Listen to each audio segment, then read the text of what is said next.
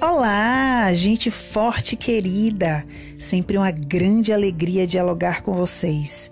Sejam mais uma vez bem-vindos e bem-vindas ao nosso podcast Oratória Entre Nós.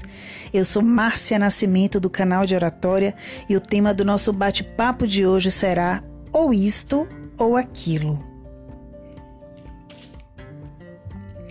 Dia desses, refleti sobre as etapas para se conseguir saltar uma pipa. Sabe a pipa?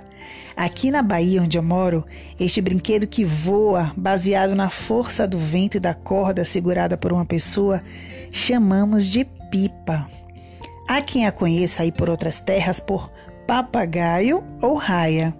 Funciona assim, lembra comigo.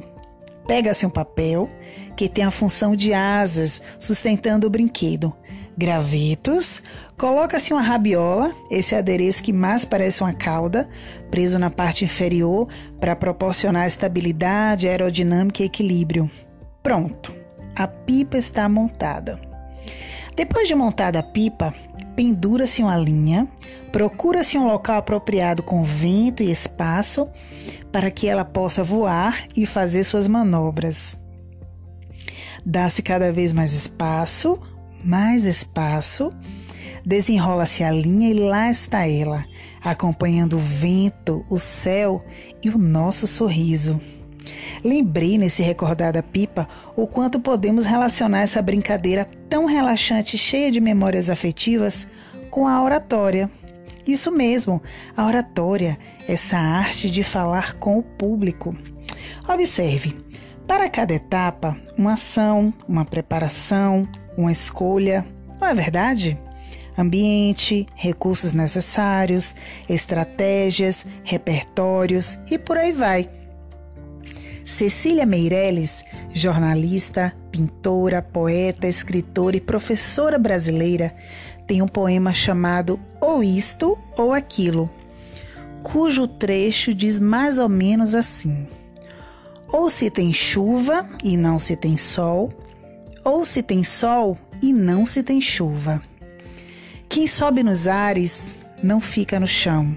Quem fica no chão não sobe nos ares. É uma grande pena que não se possa estar ao mesmo tempo em dois lugares, ou isto ou aquilo. Ou isto ou aquilo. E vivo escolhendo o dia inteiro. Não há mágica ou receita para que se obtenha o êxito esperado no aprimoramento de suas habilidades retóricas. O que existe é a preparação de etapas, disciplina e muita, muita prática.